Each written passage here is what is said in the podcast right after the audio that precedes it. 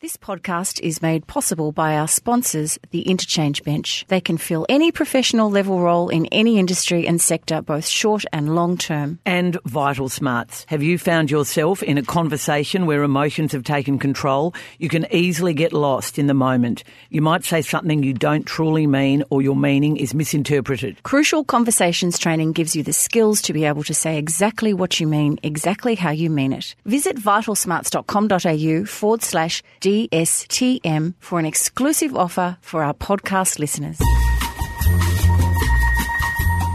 Over the fence just before midnight came Bob and Hazel from their place next door, Kirribilli, and we all danced. Sanini and Stephen, and we were all dancing. Parties mingled. It was a bizarre experience, but he was always warm and very sincere. I think I'd sum it up as saying it was a, an extraordinary event that's not explicable by natural or scientific laws and is therefore attributed to a divine agency. In other words, the definition of a miracle, as Scott Morrison said, or um, Queensland. I don't like people asking me how I voted, but I think we can ask our own children how they voted. Absolutely, you can. Who don't you pick on? You don't pick on mums. You don't pick on retirees. That's the big lesson from this election. Do you know what the crowd does when the movie begins? It's audience participation, so you psst the Baroness and you boo the Nazis. And every time Maria comes on, you yay like this. I interviewed a very senior AFL executive last week. I said, Did you hear a few people having a go at you on radio last night? He said, No, I was watching a Game of Thrones. Don't Shoot the Messenger podcast with Caroline Wilson and Corrie Perkin. Hello, everyone, and thank you for joining Don't Shoot the Messenger. This is episode 86. I'm Corrie Perkin, here again with my podcast colleague Caroline Wilson and her husband, Brendan Donohoe, who is also the award winning state political reporter for Channel 7. Hello, you two Melbourne power couple. G'day, you. Corrie. How are you? Hello, Corrie. Welcome to the post election special of Don't Shoot the Messenger. We also have another special guest we're going to talk about in a moment. We're going to talk challenges. We're obviously going to talk about the election. We've got a special book screen and food. Brendan, former industrial reporter, is going to talk about Bob Hawke. And Corrie, I've got, unfortunately, a few apologies. I have an apology. Mine first, though. On the Don't Shoot Pod Instagram account, Rach Riddell said she chuckled that after you'd complained about being called Carolyn and I had complained about being called Chloe, I then referred to Anthony Green of the ABC election panel. And as soon as I said Anthony, Rach, I realised it should have been Antony, but I was hoping no one realised what I'd done. So you get the gold plate banana award for spotting the error of Corrie last week. And dare I say, we love Antony, but he's a little bit pedantic. So, of all the people's names to get wrong, Corrie, That was not the one. anyway, he did a very fine job on Saturday night's ABC coverage. Two recipe apologies and one Anna from the Op Shop apology. Anna from the Op Shop was incensed two weeks ago when I said that she shamefacedly admitted to me that she'd voted early. She was not shamefaced at all. She enjoyed voting early. She enjoyed going down to her local village and putting her vote in, and there was nothing embarrassing about So it. So the apology is about the adjective you used. I'm sorry, Anna, you weren't shamefaced. Pedantic. Well, she wanted me to say that. I need to apologise. Last, I can't believe this. Okay, I don't put cheese in my white sauce when I make cauliflower cheese, but Mum, Julia, was horrified that I had ticked off. Uh, a, a podcast fan who'd written in and said you left out the cheese. Yes, I did leave out the cheese. Mum does put tasty cheese in her white sauce to go on the cauliflower. Sorry, everyone followed up by an apology from my mother, who at our Royal Women's Hospital Day at the Melbourne Town Hall, remember she did that beef stroganoff recipe, Oh, Corrie? yes, with so much butter, we were all going to have a Well, cardiac arrest. Guess what? She accidentally doubled the butter. so for anyone who wrote down the recipe and who's tried making it For anyone whose valves have clogged up in the last couple to all those with heart issues, a double apology, um, halve the butter. That's all I need to say, Corrie. Your Goodness, turn. goodness gracious. Well, look, it has been a busy week, and Brendan, you in particular, you've had a very busy weekend or lead up to this election. How did you pull up on Saturday night? What time did you finish, and where were you partying Uh. I wasn't partying. I was working. I was at the Malvern Bowls Club um, in the seat of Higgins, where Katie Allen uh, retained the seat for the Liberal Party. It was the second safest uh, seat in Victoria, but she had a swing of about, I know, six and a half percent. So there's a few nervous Nellies at the start of the night, but um, the place really took off when they realised not only were they hanging on to Higgins and nearby Kooyong with Josh Frydenberg, but in fact um, Scott Morrison was going to be returned as the Prime Minister.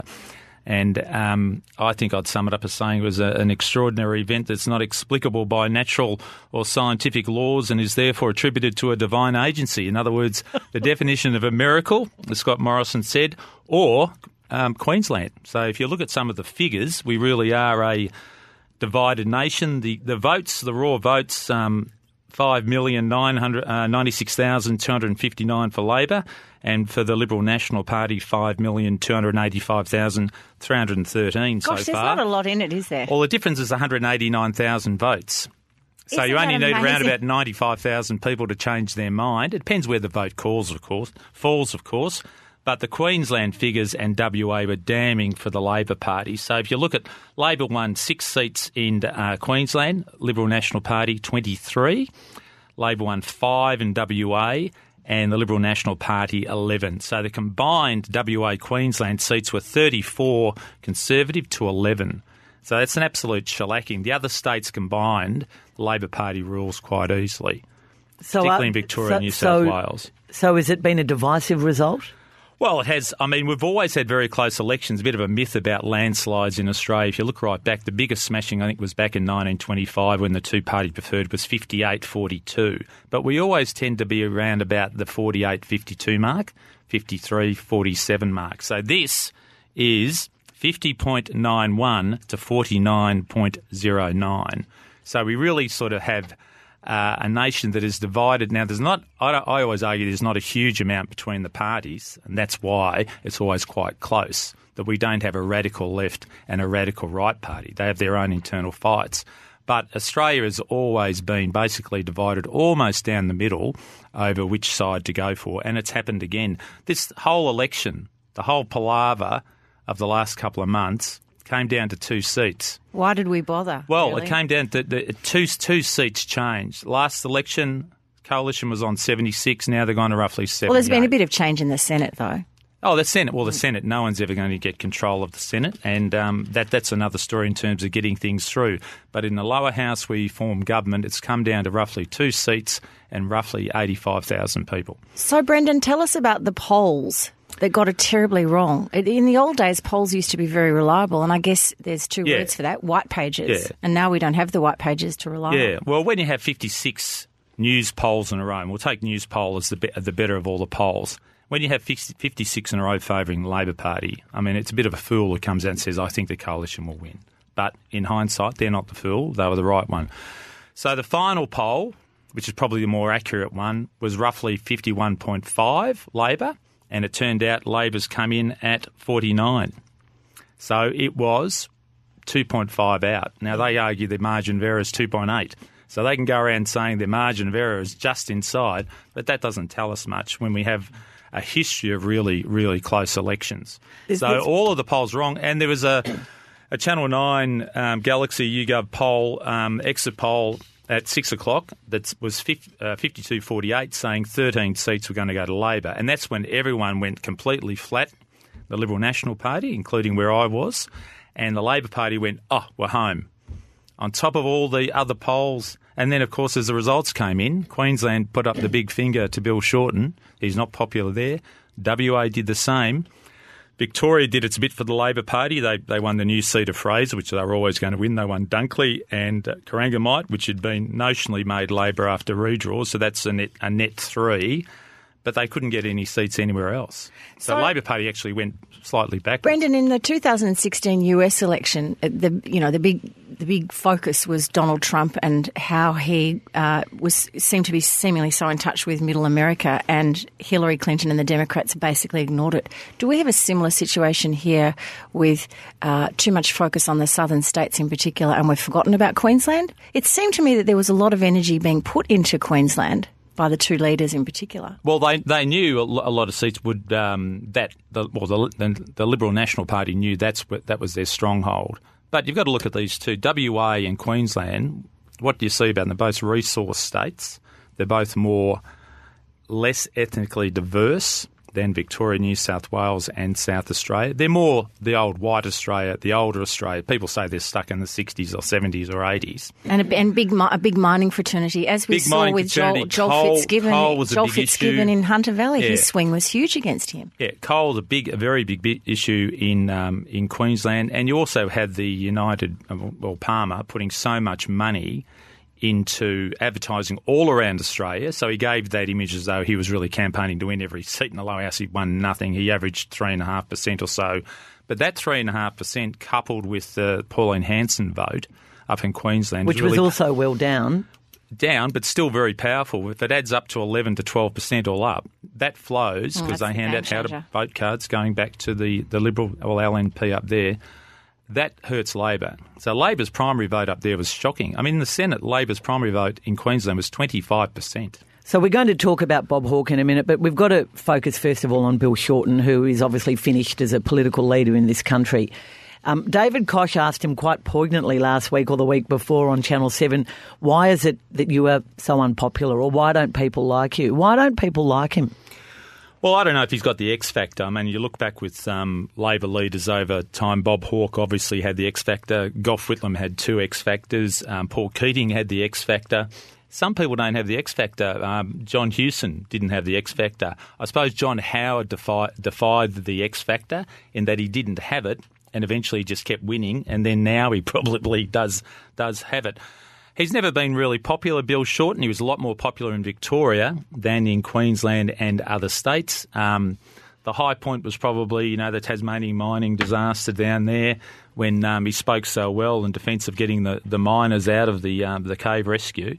Um, But there were still people saying even then that he was using that for political. I mean, I'm not making an opinion either way, but for some reason, well, like Hawke, He wasn't It seemed highly organised and strategic, didn't it? he wasn't trusted. People, there, there was no. I don't know. There's the always a thought that he's a bit too much. He's too scripted. So people have commented about when Hawke um, died last week that when ScoMo Scott Morrison went out and spoke about him, he spoke really well. In He fact, did, I agree with thought, you. wow, has he got an auto cue He- somewhere? no, he was really and it from was the actually heart and the very words respectful. Were, words re- really resonated. Whereas uh, Bill Shorten came out and was stilted. I think he was looking down at notes in his palm of his hand, and it didn't come across too well. So I think Bill Shorten, he's a very good speaker in terms of you know someone can get up in front of a, a hall of people, but he's a bit more uh, scripted. And ScoMo is a salesperson. He's He- proved that beyond St- doubt. standing under the umbrella in the rain and speaking the way he did about Bob Hawke reminded me of Tony Blair after Princess Diana died. I mean, remember that unbelievable Queen of Hearts speech? It was so from the heart, and I was I was really surprised at. And then, of course, Shorten comes on, Caro, and was just so diametrically opposed to that, that warmth and sincerity of Yep. Scott Morrison. if he'd was- been more like Barrie Cassidy or Yeah. Scott Morrison and less like Bill Shorten, I mean, not that I don't know if that swayed votes. The- Maybe it was done the, by well, the other, anyway. they, you know, they talk about the moments in the election where perhaps you know these defining moments, and did they work in Bill Shorten's favour? One was obviously Bob Hawke. You know, we'll probably argue that till the cows come home. Was that you know, did it work as a positive or a negative? But the other one was uh, the response to the Sydney Telegraph's commentary on uh, Bill Shorten's mother. Now, Bill Shorten appeared emotional. He spoke from the cuff. He, I think, he you know won a lot of respect That was his time. best speech. But I have to say too, Brendan and Caro, that Scott Morrison's response to the Telegraph's coverage of that, I thought was also very fair. You know, he he uh, he didn't approve, he didn't agree with it. He sent his regards. Uh, you know, I thought actually he was he could have played the man, but he didn't. He played well, the well, it was- issue. it was smart, but it was also a good moment in a pretty Well, dirty campaign. Who don't you pick on? You don't pick on mums. You don't pick on retirees. That's the big lesson from this election. And you're right about what Scott, Scott Morrison's reaction was perfect. If he had have come out and said, I think the Telegraph's got this right, Bill Shorten was sneaky the other night. He didn't mention his mother went on to become a lawyer in her 50s and to win the Supreme Court prize and to write the, um, the, the education legal uh, textbook for Australia. Now that's just nonsense. Yeah. People love love mums, and that was the best speech Bill Shorten made uh, in the entire campaign. But Scott Morrison absolutely nailed it in his reaction. I mean, the Herald Sun didn't in Melbourne did not run that story. Now, obviously, a big news uh, news limited newspaper, it, it balked at running that story. I gather, so there Andrew, was some I gather diversity. Andrew Bolt was involved in that uh, Well, decision making. well, yeah, Andrew Bolt, to give him his credit, came out and said he wasn't. I can't remember his exact words. Uh, but he came out and said he wasn't comfortable with that story running, and they didn't run it. Before we move on to Bob Hawke, Brendan, um, you, you're already talking about the ramifications for Victoria. And of course, you know, there's, there's a Labor government here that came in with a huge majority, which was a positive campaign, as opposed to the very smart and quite negative campaign that won the federal election. Um, East West Link, first home buyers. What are going to be the big ramifications for this change of government for Victorians? Well, we'll have argy bargy about the East West Link project, which is uh, for a you know a six or eight kilometre tunnel to run across the northern suburbs of Melbourne for many more years. The federal government has offered $4 billion to um, start this road or tunnel, which is worth maybe 8 to 10 billion, so you'll have to toll it to get the, uh, the other funding going. Whereas Daniel Andrews won the last two elections partly on promising not to build it.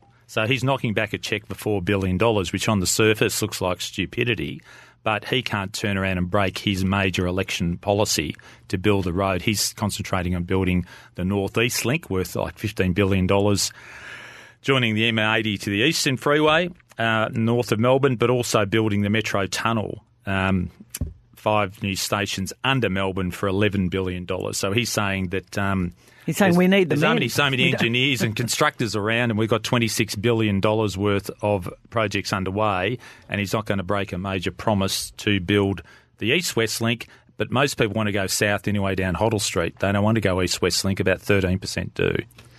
Well, it's going to be a fascinating So, few months. guys, on to Bob Hawke. We all had a connection with Bob Hawke. Um, mine started as a, as a child because the Hawke family lived around the corner from our place in Sandringham, and our dads were friends. They became quite close through Bob's role at the ACTU and my father's at the age. And then I first met Bob. Um, Again, after childhood times, when in 1981, Cara, remember the Keep South at South movement to keep Yes. South Melbourne in South Melbourne? And I was a sports journalist, a footy writer at the time. And on a Sunday afternoon, I was sent down to a meeting with Graham John and who was a John, great friend John of Bob Keogh and all Yeah. of those people. And they'd asked Bob Hawke, who was then the new, newly elected member for Wills, if he would come and mediate this meeting because Bob was a you know long-standing South Melbourne supporter. And so uh, I remember meeting him again then. And a few months later, he bizarrely hosted the Mike Walsh show for a week and uh, rang up Neil Mitchell, who was then the sports editor of The Age, and said, That young Corrie Perkin who was at the Keep South at South, I'd like her on the show when I'm doing the show to talk about what it was like covering football as a woman. So that was a really awkward, difficult moment. My mother kept the DVD. I tore it up, and then this, the another another thing. Why was- were you not very good? Oh, it, was just shock. Caro, I was 20. Like, it was just a shocking television performance. Oh. Never to be seen again. Yeah, I th- Jane, Miss Jane, don't you even think about putting Google in putting that in because it doesn't exist. um, and then another bizarre time, I was at Admiralty House on New Year's Eve. Don't ask how I was there. And I, uh, over the fence, uh, just before midnight, came Bob and Hazel from their place next door, Kirribilli, and we all danced. Sanini and Stephen, and we were all dancing Oh, the, the parties mingled. It was a bizarre experience, but he was always warm and very sincere. Well, it, it's been fascinating, and particularly for our children, hasn't it, Brendan? Watching all the memories of Bob Hawke. I mean, we all watched the documentary on the ABC a year and a half ago now, but they just can't believe that there was a leader who behaved like that, who spoke like that, who, who resonated like that. Yeah, different time. He lived a very full life. I was an industrial porter back in the 80s up at Trades Hall. I came in at the tail end of his um, ACTU presidency, but the stories were legendary about, um, you know, beer drinking, uh, billiards, uh, being at the John Curtin Hotel. Uh, there was nudity involved often. But he, was Um, he was a, by nudity, you, by playing you. billiards and drinking beer down at the, He uh, was the a he was a House. fantastic ACTU leader, wasn't he? Oh, he resonated with a, with a lot of people, and it, was uh, really turbulent times too in the 80s. You had the metal industry round, you had the BLF, eventually was deregistered, and they're they're obviously back now under an, another name. They were really strong times. You got you got the Accord going, uh, industry superannuation, which then became legislated, uh, reinvented Medicare. Um, I had a personal connection. My mother was a, uh, a stenographer and she worked for a temporary um, agency and she temped at the ACTU with Albert Monk uh, before Bob Hawke and with Bob Hawke and then with Norm Gallagher when he was at the BLF. So mum used to come home and clatter away at night on a typewriter. And I thought, I've never seen her work so hard. And that's because she was working for the ACTU at the time banging out stuff on an Imperial 66 typewriter. Did that spark your interest in that whole Oh, I didn't know. I was too young at the time, I suppose. So that would, that would have Gosh, been. the secrets your mum would have known. Yeah, that's right. And banging stuff out in our lounge room in Glenroy on uh, with the carbon behind the paper. I should have kept some of the copies at the time. And Trades Hall, John Curtin Hotel used to rock. Now that's where Steve Bracks, uh, Daniel Andrews, and Bill Shorten went for the can of Bob Hawke beer Did, on um, the Friday. did, did John Brumby not get the memo? Don't know. John Brumby never won an election as a. So do you think uh, that was quite a strategic and- invitation? And John Cain wasn't there, although he won three. He might not have been available. I don't. I don't know. Um, it's a very good photo that, uh, but the John Curtin has changed a lot. It used to be the real drinking man's pub and women's pub for the trade union movement, directly opposite Trades Hall in Melbourne. But it's all changed now. It's more of a um, indie rock sort of music gig Cafe place latte. now, and the union. Cara, what about and you? Women Did- drink er- elsewhere. Did you have Bob Hawke memories? Oh, I interviewed him once or twice as a journo, and I was sent up by the Sunday Age when um, the leadership spill was on. So I, I was in that press conference where he talked about being a considerably poorer man and how or that, that was and his family was there, Hazel and Rosalind, etc., etc. Um, but um, and then the next day, I stayed in Canberra and we went and covered his last media performance as prime minister, and it was concerning Aboriginal deaths in custody, and it was in a a big room in the new Parliament House, and he became in v- very emotional, and in fact broke down in tears. I think you know he, he admitted later that that was his one one of his few. Well, I'm sure everyone has failings, but he really felt he could have done more in that area, and he talked about it being in our hearts and in our minds, and it had to be a go to project, you know, forever for Australians going forward. So, yeah, I, I just I look back and um, Anna from the op shop prompted me that one of her favourite moments, and she still gets a chuckle, is when um, Bob and Blanche came out as being, you know, the absolute, you know, loved up couple that they were in the white terry toweling bathrobes. Remember those For, photos? I think it was for the Women's Weekly, Women's wasn't Weekly. it? Photo shoot. Nobody's brought them up. There's been the, you know, every, you know, the bosses of bum and all the other famous ones, the Richard Carleton spat, the Barrie Cassidy spat, but we've not, never seen the Terry toweling. Oh, I think there might be a reason. I think Blanche is holding on to that footage like I'm holding on to mine. Um, before we go on to, well, vale Bob Hawke, and you know, then what a great contributor to our nation he was. Before we go on to Crush of the Week, though, Caro, I just wanted to ask you quickly, how are you going with your challenge?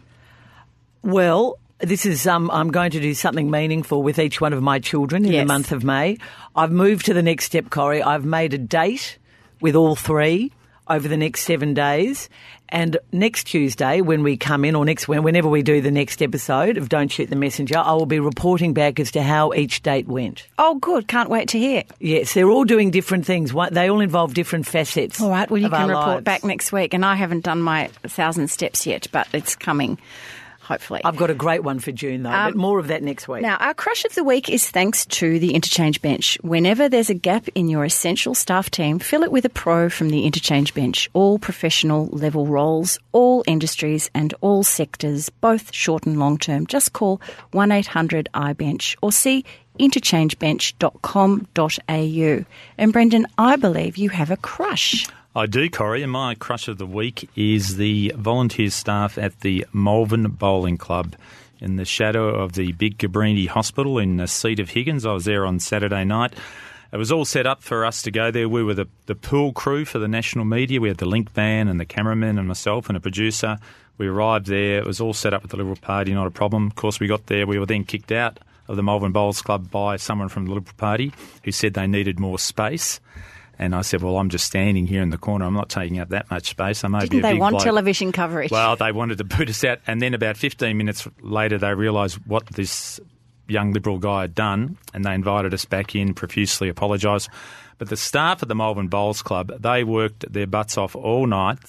As the party got, got into full swing when Scott Morrison was about to win or was winning, the every five minutes you just heard that clatter of beer bottles going into the green bins outside. They were drinking so much grog Um, and the pass around food, the staff were just terrific. Now, it's, it doesn't have too many members of Malvern Bowling Club. I'm told about 70 active members, but the volunteer workers there were just terrific and warm and inviting, as everyone should be on election night. And little point sandwiches, Brendan, or sausage No, rolls? No, mainly little quiches and sausage rolls. Oh, there you go. all you need. Yep, that's fair enough. That's good. Well, that is a very good crush. And to all volunteers of all political parties all around Australia, you've all done an amazing job as usual. That's our crush of the interchange, uh, crush of the week, thanks to the interchange bench.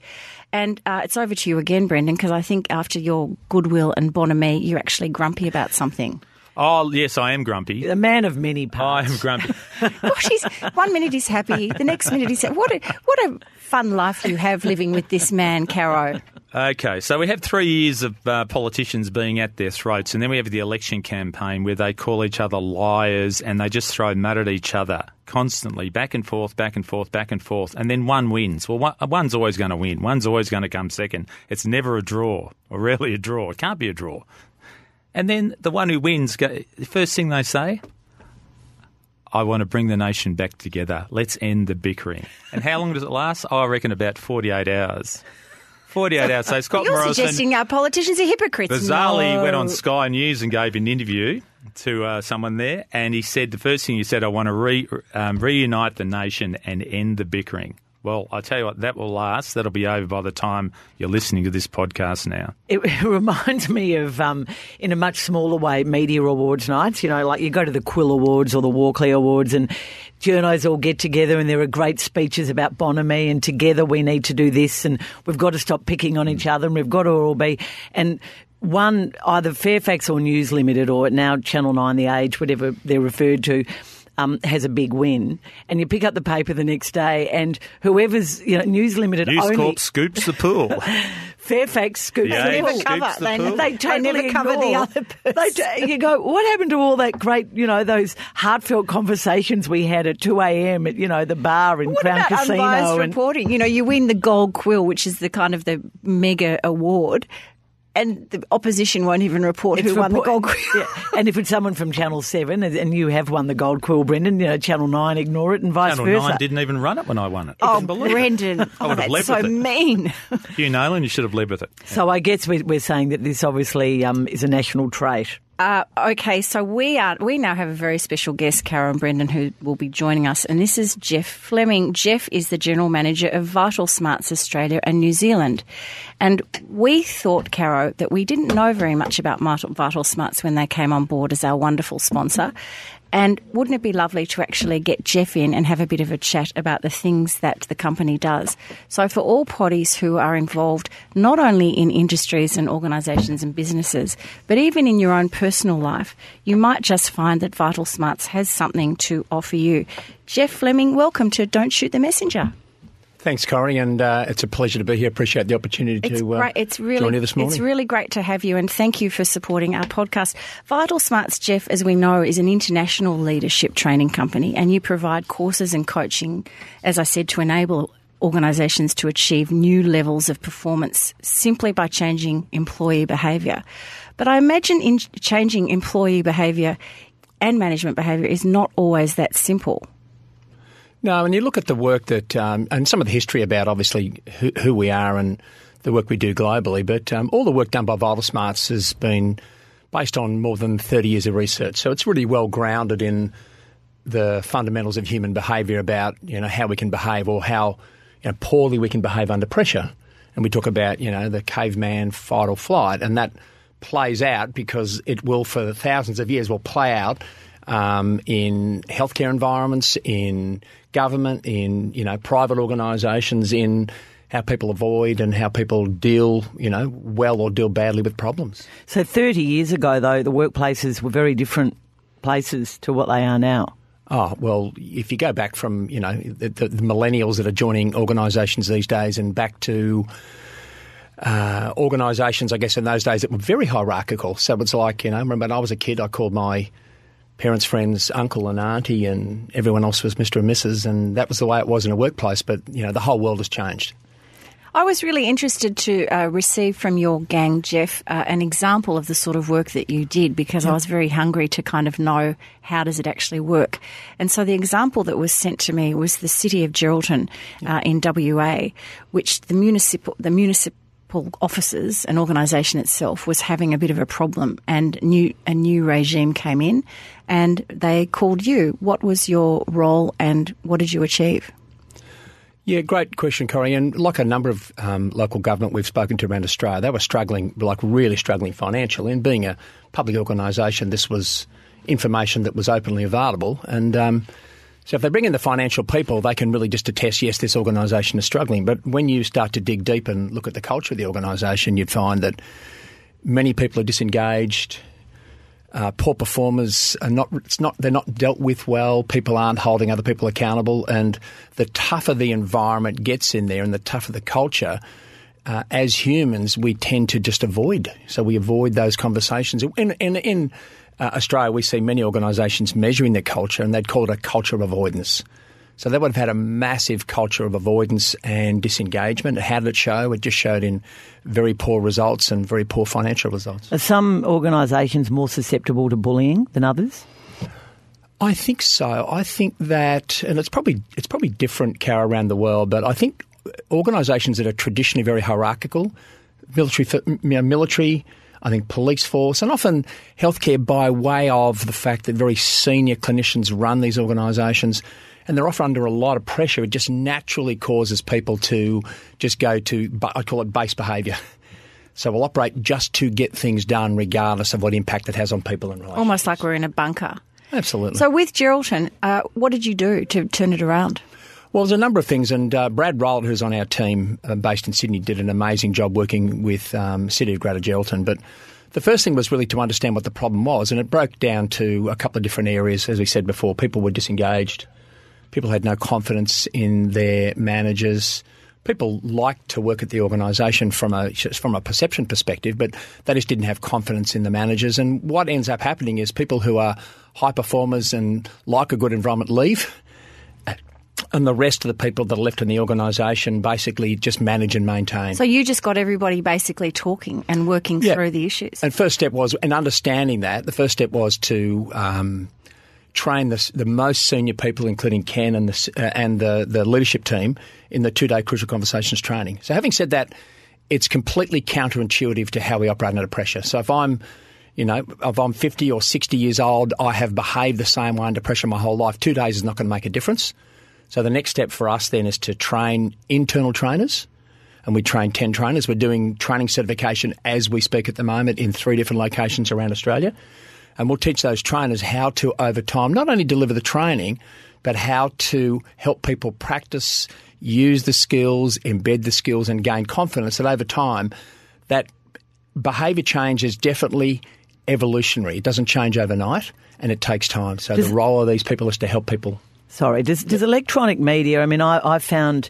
I find a lot in the workplace that there are more and more people who are more likely to send you an email, even though they might be sitting two offices away, than come into your office and have a conversation.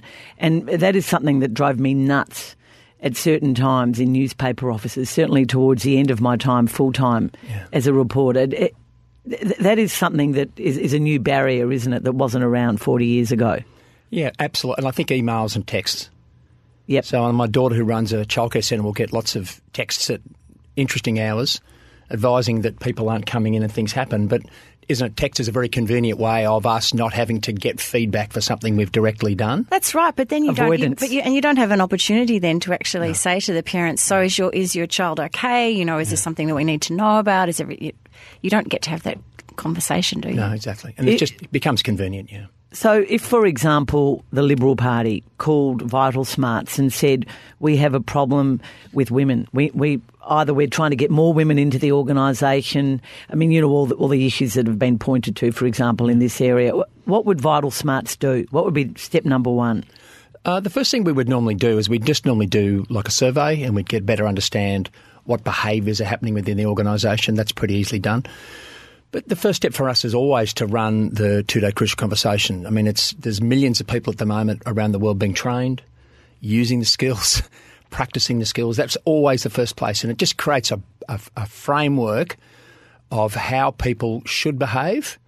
And what it tends to do, it tends to, with the people who want significant change, have now got the tools and skills and confidence to lead the way in making the change. And what about the hashtag Me Too scenario over the last couple of years where particularly women, but also men too, have felt that they can come forward and say, I have been sexually harassed at work. Yeah. Is that an increasing component of your work? Yeah, and look, if you look at the, some of the research, and you may have seen about the research that comes from Vital around emotional inequality, and you look at the basis of how we give people the tools, skills, and confidence to speak up, bravado by itself is never enough people can feel as brave as they like, and people feel brave, or what they tend to do is they tend to speak up badly. So the key is not only to give people the, the, the, the, confidence, and how we do that is giving them the skills. So if you look at the research, it shows there's three steps around helping people set up why they're about to say what they're about to say, what I'm going to do, how I'm going to do it, and what I'm concerned about. But it's all about I'm going to get my intent right up front before I do anything, and we give people the, the skills and confidence to do exactly that. Well, we thank you so much for supporting Don't Shoot the Messenger.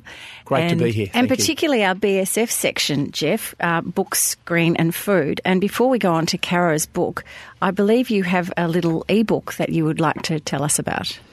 Yeah, this is the research again undertaken by Vital Smarts, and it would have been taken. You, you know, know, I'm a bookseller, so I'm just not exactly on board right. with it. That's right. With the, but I'll, I'll, we'll go with it today. They're almost comfortable with it. I understand.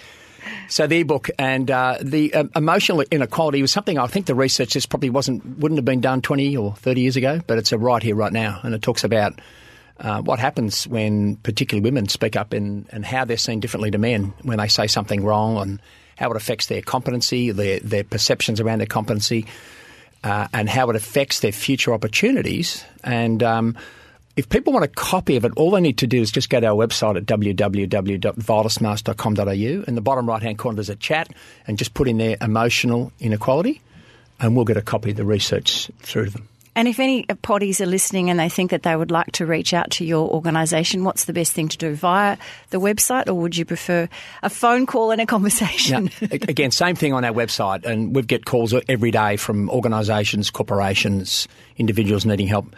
Uh, just go to the website and you'll see right in the middle of the page, you'll see I need help now. It's a good place to start. And at the top's my mobile number, and everything comes through to that sort of right across Australia and New Zealand. Terrific. Thank you, Jeff Fleming from Don't Shoot the Messenger. Caro and I are so appreciative of you coming today and um, telling us a bit about Vital Smarts. And if you and if you get onto the Vital Smarts website, say that Corrie and Caro sent you. Exactly. Absolutely. Yes, you want it. You want some feedback, don't Absolutely. you? That people actually listening to us. Great for our marketing. Thank you. Thanks, Jeff. Thanks, Corrie. Thanks, Caro. Caro, BSF, and you have a book. I do, Corrie. A real book as opposed to Jeff's ebook. That's that's it. And um and thank you again to Jeff, but and Vital Smarts. But Corrie, look, this is something I've revisited off the back of a tip you gave me um, about a month ago. Dominic Smith, who is a Sydney author who now lives in Seattle, has written up until the one that we're about to talk about, had written four books, but his fifth novel, or maybe the fifth one is the one that's coming out next month. His fourth novel, The Last Painting of Sarah DeVoe. Is that how you pronounce it? We always said Sarah DeVos because Sarah has an H oh. on the end. And Okay. anyway, Well, it is just. I mean, I'm from Dutch extraction, I think so it's I know between, how to say actually. It's in between, but what both of you are saying. But This anyway. this is a sweeping novel that I read two two or three years ago, and I, when it first came out, and I reread it over the summer. It is just. I mean, it, well, it, it it starts off in New York. Um, the owners, the um, a, a couple who own this unbelievable old Dutch painting. It in it, it sweeps back into 17th century Amsterdam and Holland, where the original artist painted this painting, and to Sydney, Australia, where a senior art historian or art executive Cu- curator, yeah, she's together an exhibition. Um, did something when she was very young and living in New York that she that comes back to haunt her. Now, I, I just thought this was the most beautifully crafted novel. I absolutely loved it. It's a great novel about the art world, about wealthy New York, about 17th century Netherlands and, and Holland, and obviously, of course, about the art world in Australia. It's sort of a mystery and it's absolutely wonderful. So I read it again because you had mentioned to me that Dominic Smith had a new novel coming out that comes out next month. It's called The Electric Hotel. It's uh, it's a novel about the silent film industry, and it's got one of my favourite things. A, a film that didn't make it, that has disappeared, that through the efforts of a modern day journo who goes back to visit the old filmmaker, they start to craft it together again. But I just think it sounds like the most wonderful book, and I think it's coming out next month. Is that right? It, it is indeed, and it's again Dominic Smith playing with the three or four different timelines. So uh, readers have to be on their mettle a bit and be aware of it. But he's a beautiful writer, and I'm so glad that you mentioned the last painting of Sarah de Vos Caro because Dominic Smith is coming to Australia to do a, a, an author's tour, and he will be appearing on media that we hear, like the Jon Faine program or conversations with Richard Fidler and so on. So it would be great if people actually had that book that you've mentioned today under their belt before they enter into the world of the interview. Before you read The Electric Hotel, go back and revisit the last painting of Sarah de Vos. And I just want to give a quick plug to the second of Alex Rance's Tiger and Friends series. It's just come out, Rabbits Hop. And anyone who reads it will see a little bit of similarity in a very, very simple way with the Jack Riewoldt, Nick Riewoldt story. Um, it starts off in Tasmania, although it's not called Tasmania, and it's just a lovely, lovely piece of work. Mm. And it's a bit sad Alex isn't playing at the moment. Looks Brendan. like an absolute classic, that book. but, the, but, the, upside of Alex not playing is the fact that he will uh, be writing another one hot off the mark after this one. So uh, it will be in our bookshop, I think, at the end of this week. So look out for that one. Lovely big yellow cover with black writing. Oh, and, I wonder why. And the people of um, Vital Smarts would do very well to read Konrad Marshall's book about Richmond's premiership year because it was really vital smarts that they employed from the end of the previous season, 2016 to through 2017, where everybody mm. just started speaking about their frailties. Yeah, Essendon's working on a book. It's called Joey Jumps and Kicks Straight. Corrie, you've got a screen. Who bought him? I have. This is a Netflix series, and I have been addicted over the weekend. And I have watched series one and part of series two. Both series have eight episodes each. It is called Marcella, or as they pronounce it, Marcella. Which take notice, Brendan, because we're always looking for something on Netflix. Mar- I've never heard Marcella, of this. and it's described as a British Nordic noir. I'm not sure how you can be British and Nordic, but it is made by the same producers as uh, those people who made the Bridge. Remember the wonderful Bridge? Yes, we love the Bridge. Swedish Danish. Uh, so Marcella first went to air in Britain in 2016, and it stars Anna Friel, uh, who I couldn't recall. I know her face, Caro, but you reminded me the other day of different things that she has been in. But a really beautiful actor in her early 40s, I'm guessing, and she plays a police detective, Marcella Backland, who has taken time off from the force to raise her family. And Marcella was, we gather as the story goes on, was a really brilliant detective in her day. And she's called back to work to work on this cold case of 11 years ago. A serial killer 11 years ago evaded police. But now there have been some, whether they're copycat or whether the serial killer is back, there have been very, very similar types of murders occurring, and I won't tell you how they, uh, how what the murderer does to his or her victim. But as usual, there is the flawed uh, police detective you know, thing going on. And so running parallel to the murder plot is Marcella's own backstory, you know, for, and I'm not giving anything away because it happens in the first five minutes. Her husband uh, says that he is leaving her.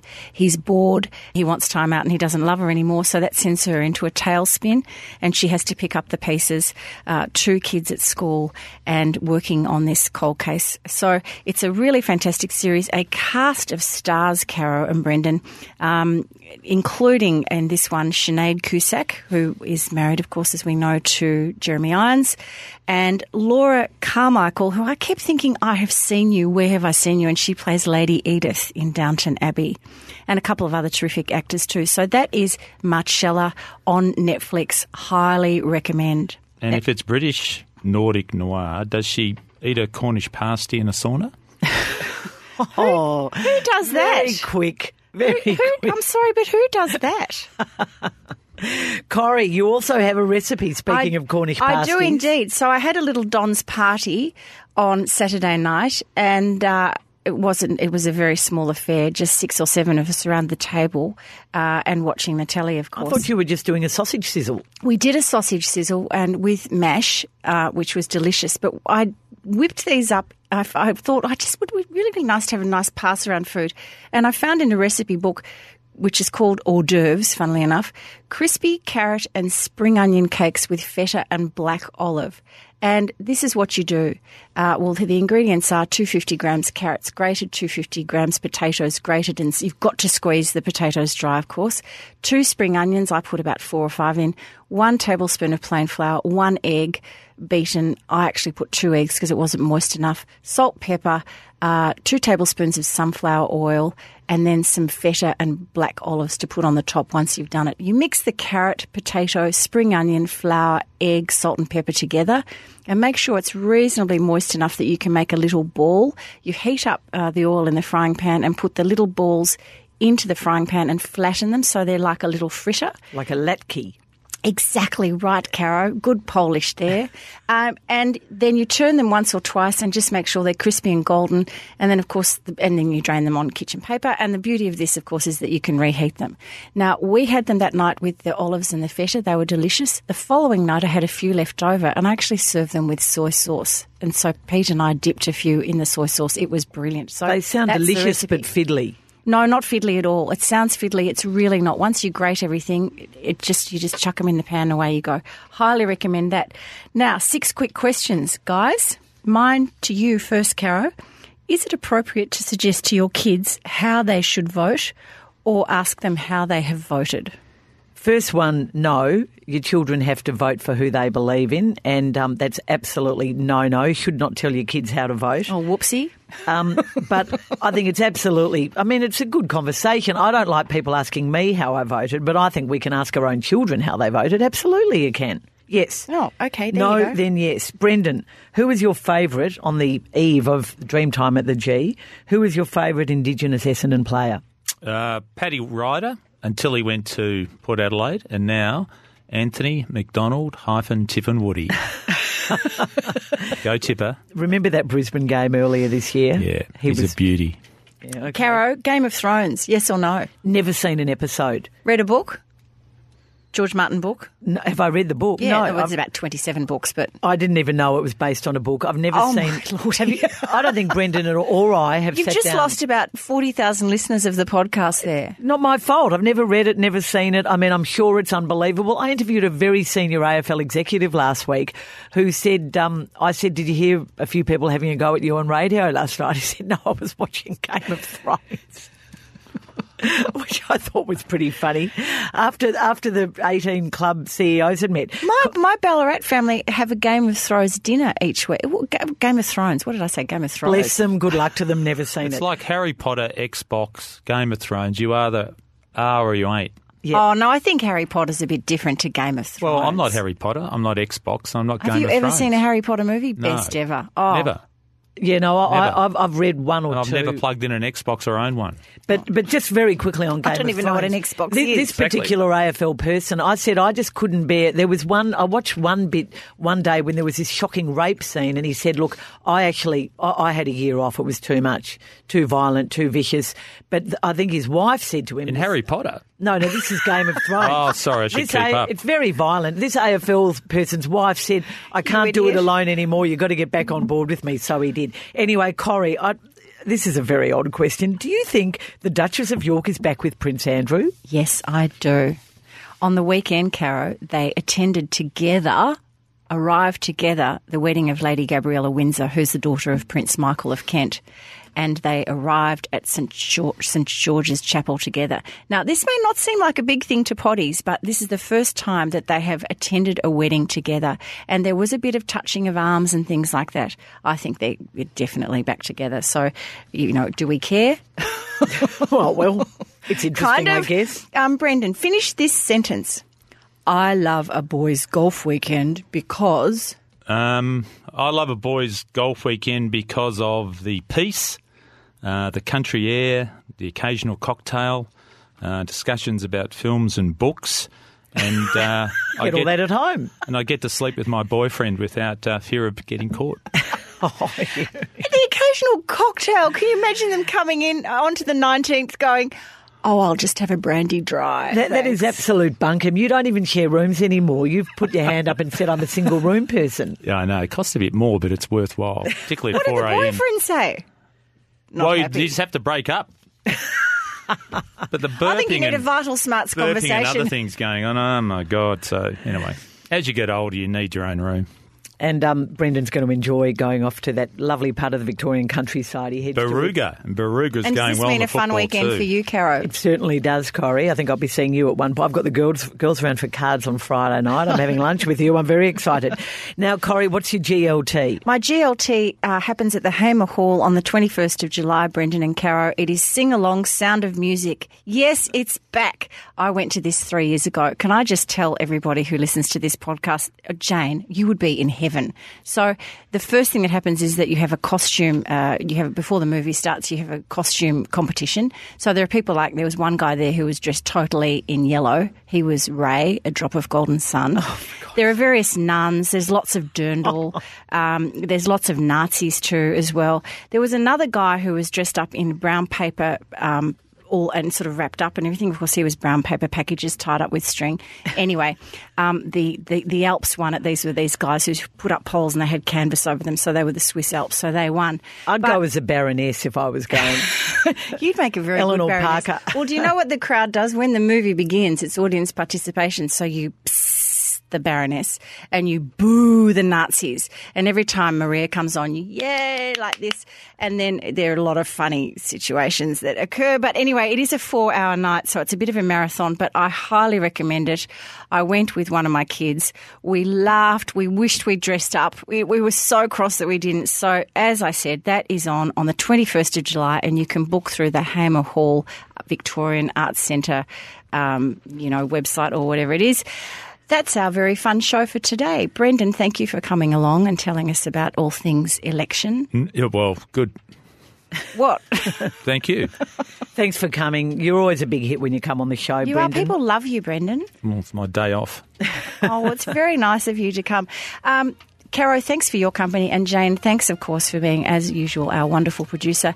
Everybody listening, thanks for your company. Please tell uh, your gang and your family members to subscribe to our podcast because we do love everybody joining our Don't Shoot the Messenger gang. You can send us feedback, comments, tips, and all of that stuff through the Don't Shoot the Messenger Facebook page or via our Instagram account, which is at Don't Shoot Pod. We tweet, which is at Don't Shoot Pod, and you email us, of course, feedback at don'tshootpod.com.au. Thank you to our show sponsors, Interchange Bench and Vital Smarts. Without your wonderful support, we would not be here. And what do we say, Caro and Brendan? Don't, Don't shoot, the messenger.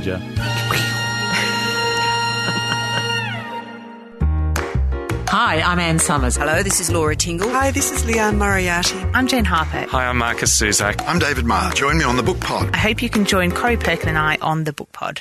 I would have been any one of the famous five. I just wanted to have those sorts of adventures because, believe me, nothing like that happened in suburban Caulfield. Always, no matter how abstract the issue, you have to find the narrative and you have to find characters, and around those, you build the story. You know, some authors take a decade to write a book. I would miss the meeting the readers. And I think also people often completely underestimate if something is easy to read, they think that means it's easy to write, and it's absolutely not. It's such a skill. Subscribe to the book pod. Subscribe to the book pod. In your favourite podcast app. Wherever you listen to podcasts.